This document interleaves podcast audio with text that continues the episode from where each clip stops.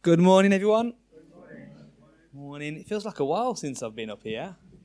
Um, so I'm doing the, the fourth Advent, Advent message, um, and I like it when I'm part of a series that Simon does as well because I can take cues from Simon um, in regards to his sermons and, and where I should go. And if there's one word I can use to describe Simon's Advent sermon so far, it's short.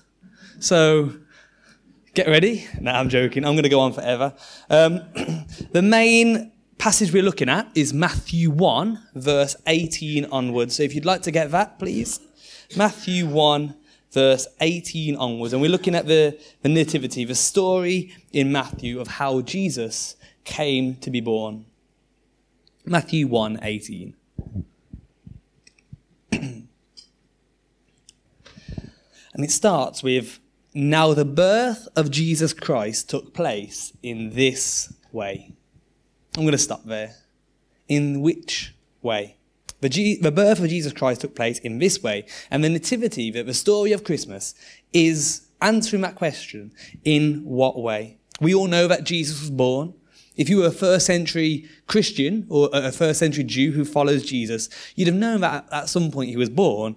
But the question was, how? In what way was he born? And that's what Christmas is all about. Throughout scripture, I'm sure you'll remember there are many different birth narratives for different key people in the Bible. And often the way someone is born or the story of their parents sets the narrative in Scripture. Can you think of any? Any birth stories in the Bible? Samson, brilliant. Any others? You can shout out. Moses, yeah? John the Baptist, brilliant. Those are the ones I've got written down. I'm glad no one said like one I didn't know and I'd have to like check it or something. Um, but yeah, Moses, hidden in a basket, born Jewish, but raised in Pharaoh's household. That really sets the scene for Moses' life. He fled from a palace, returned to Egypt eventually to bring the people into safety and freedom. Isaac, as well, his birth story did not simply start with him. Jacob and Esau as well, the competing twins who even raced out the womb.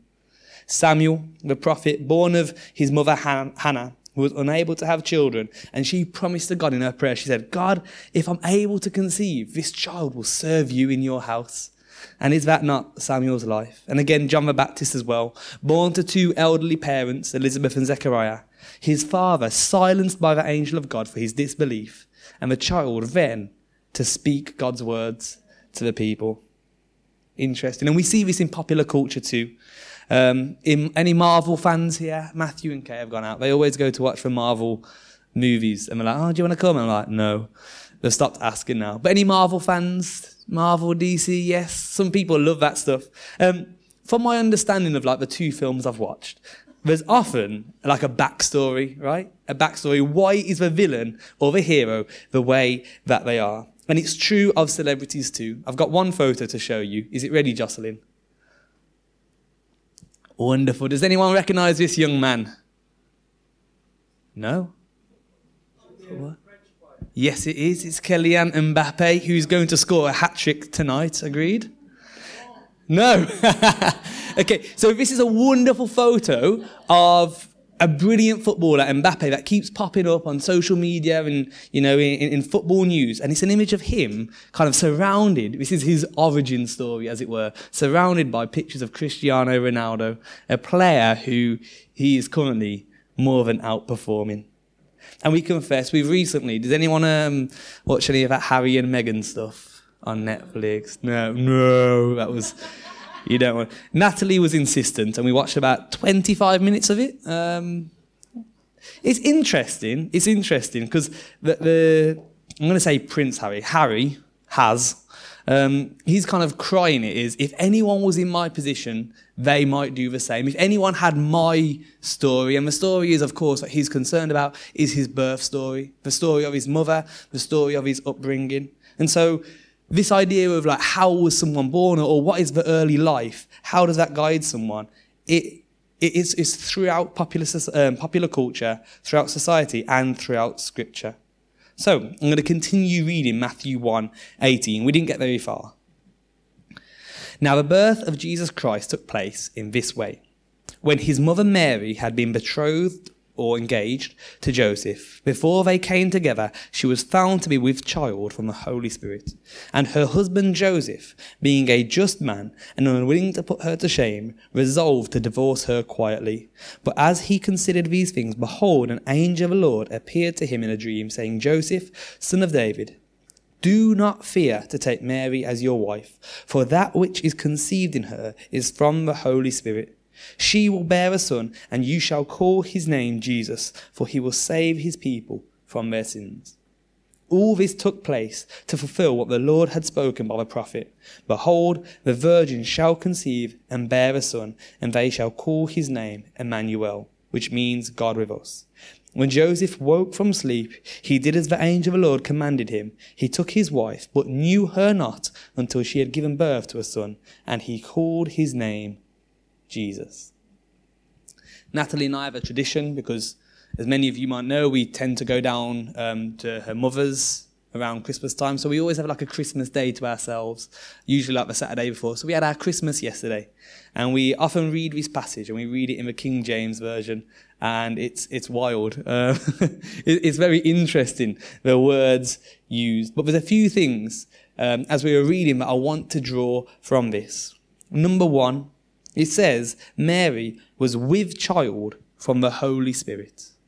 With child from the Holy Spirit. And if you know the Bible, you'll know that there are plenty of stories of miraculous children being born. Can we name any? Children from parents who aren't able to conceive?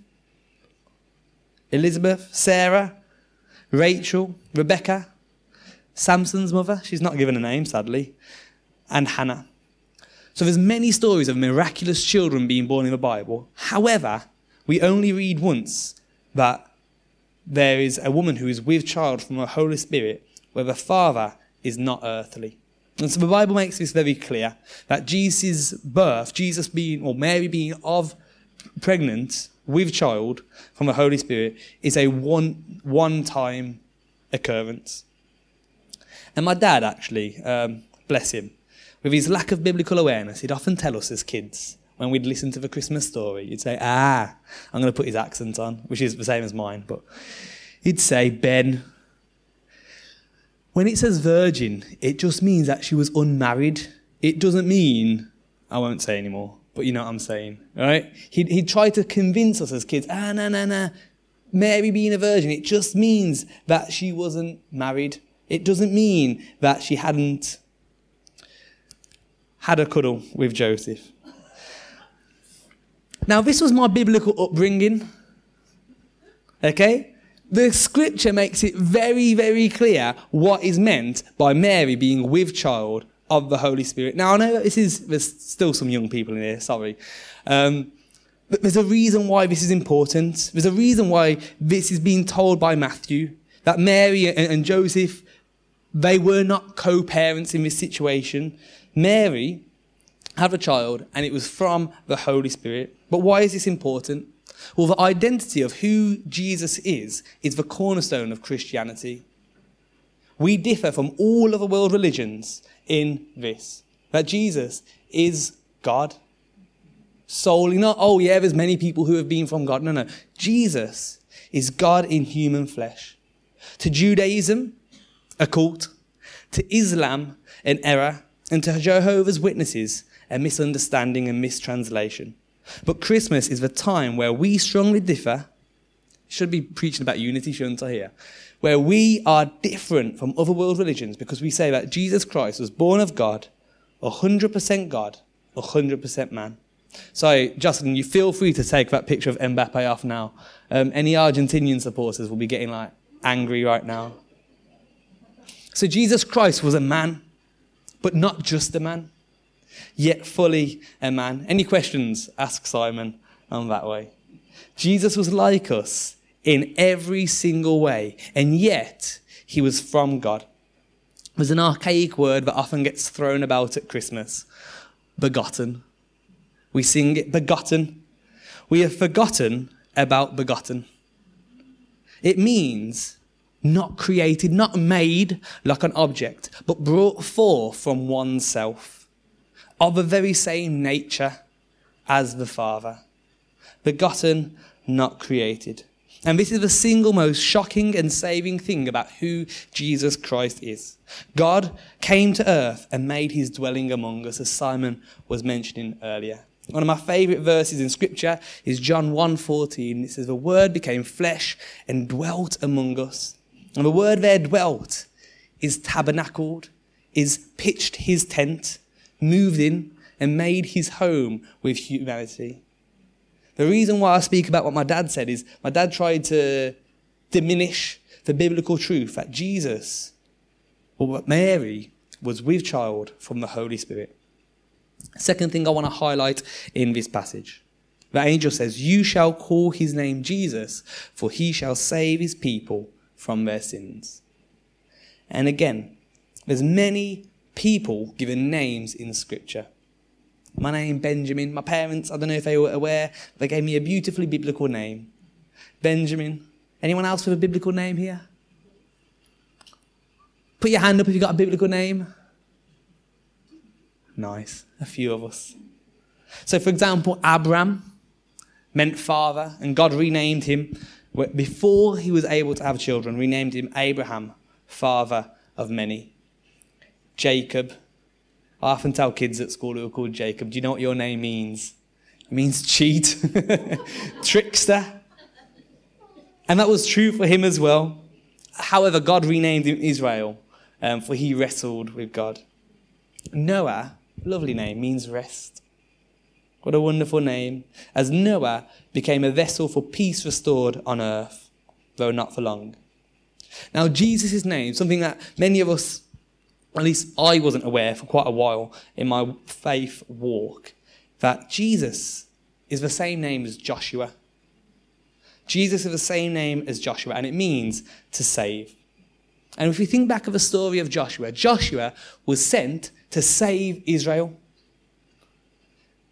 Joshua was born and raised to save Israel from the enemy surrounding them, from the tribes, from the nations, and from the evil around them. And afterwards, we see loads of stories, particularly in Judges, of people who are brought up and they are there to save Israel.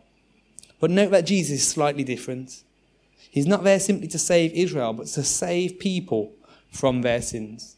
And in one sense, Joshua, he was there to save people from the consequence of sin, from the, you know, the, the judgment of God around them. But Jesus is different in that this Joshua, this Jesus, was not to, send, to save us from consequences or, or punishment, but to save and redeem us from the power of sin itself. Jesus was born to defeat the enemy that no one else could. Again, another reason why Jesus, though similar to the stories we read in Scripture, is different at the same time. And we hear it a lot, you know, Jesus was born or, or Jesus died to save us from our sins. And the way that I like to explain this is that the Bible speaks of Jesus saving us from sin in three tenses in the past, and in the present, and in the future. And I know this is something Simon's mentioned before. The Bible tells us that Jesus has saved, past tense, us from our sin. And that's what we call salvation. Jesus forgives our sins that we have done.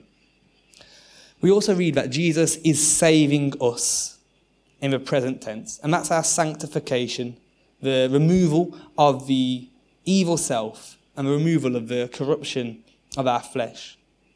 Fleshly nature, not our physical flesh.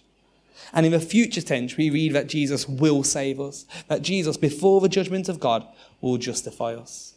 So that's point number two. There's only three points. Point one, Mary was with child of the Holy Spirit. Point number two, you shall call his name Jesus, for he shall save people from their sins. The third thing that popped out to me when I was reading this is the angel quote says, Behold, the virgin shall conceive and bear a son, and they shall call his name Emmanuel. Now this is a direct quote from Isaiah 7:14. And Isaiah says, Therefore the Lord himself will give you a sign.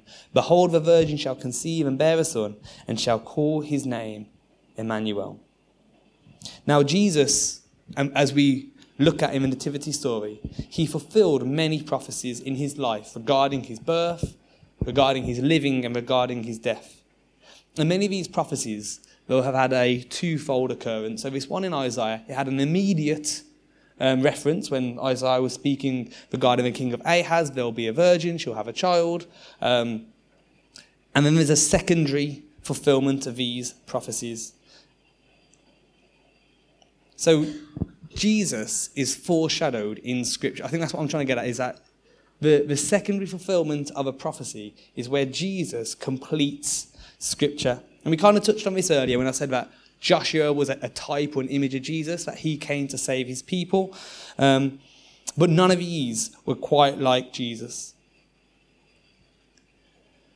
Jesus' birth and death were foretold through the testimony of the, the law, the prophets, and the poetry of Scripture. And I've just got a list here that I'm going to go through of things that were predicted about Jesus' life. One, that the Messiah would be born of a woman. Two, that he'd be born in Bethlehem. That she would be a virgin. That he'd be from the line of Abraham. That he'd be a descendant of Isaac and Jacob. That he would come from the tribe of Judah. That he would be an heir to King David's throne. He will be anointed and eternal. He shall be called Emmanuel. He would spend a season in Egypt. A massacre of children would happen at his birthplace. A messenger, John the Baptist, would prepare the way.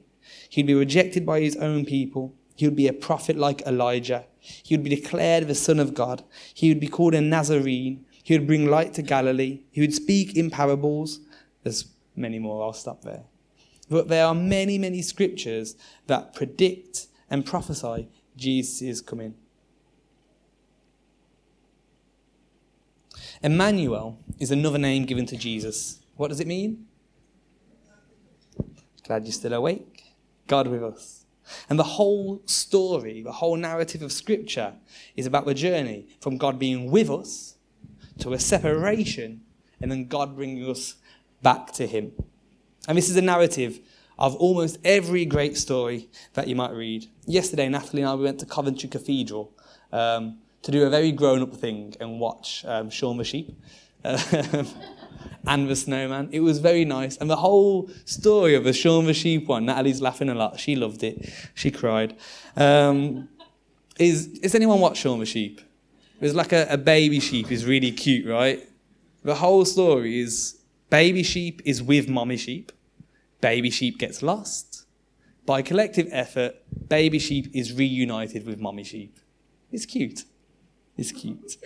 But this idea that there's a separation that there's a, that was a, a perfect place. There's an Eden. There's a separation. And then there's a journey to bring back together. That is a key narrative that we read today. And it's found in Christ. It's founded in God's story of creation. And we know that God made the world good, but humanity turned away from him and created a chasm between us and God through our disobedience and sin.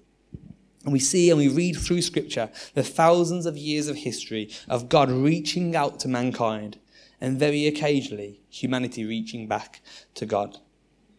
At first, we see God with humans in the garden, and in the end, we see God with humans in a city.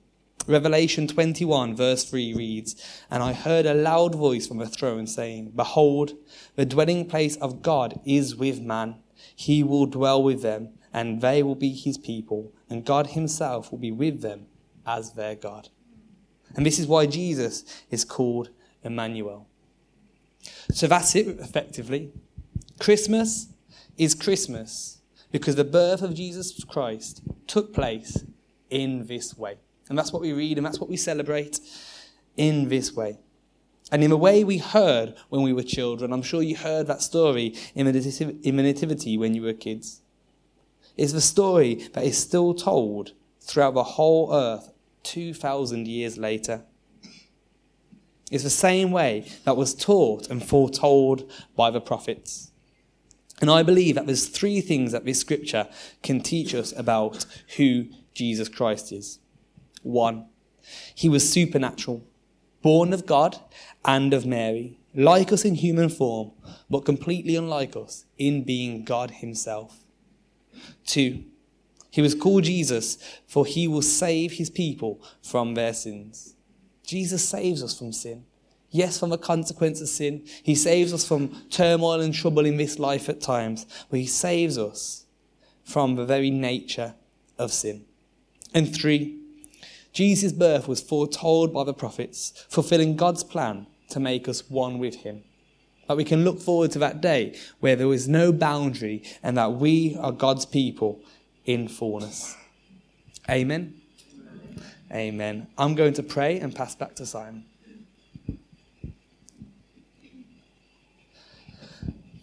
Father God, we thank you for the story of Jesus' birth. We thank you, Lord, that this was perfect and planned and part of your story, part of your narrative to make us one with you, Lord. We thank you that the very nature of the Father is revealed, is revealed to us in the begotten Son. We thank you, Lord, that, that you do not leave us, but you are with us, Lord, that, that you are re- reuniting us with yourself and removing our sin. During this Christmas, Lord, with all the festivities, may we remember that the birth of Jesus Christ took place in this way. And Lord, where it doesn't show you, may we forget it. In our receiving of presents, may we say, Thank you, Lord. The birth of Jesus Christ took place in this way, that the Magi brought you gifts. Help us to be like you, Lord, and to learn from you in all these activities and all these celebrations. Amen.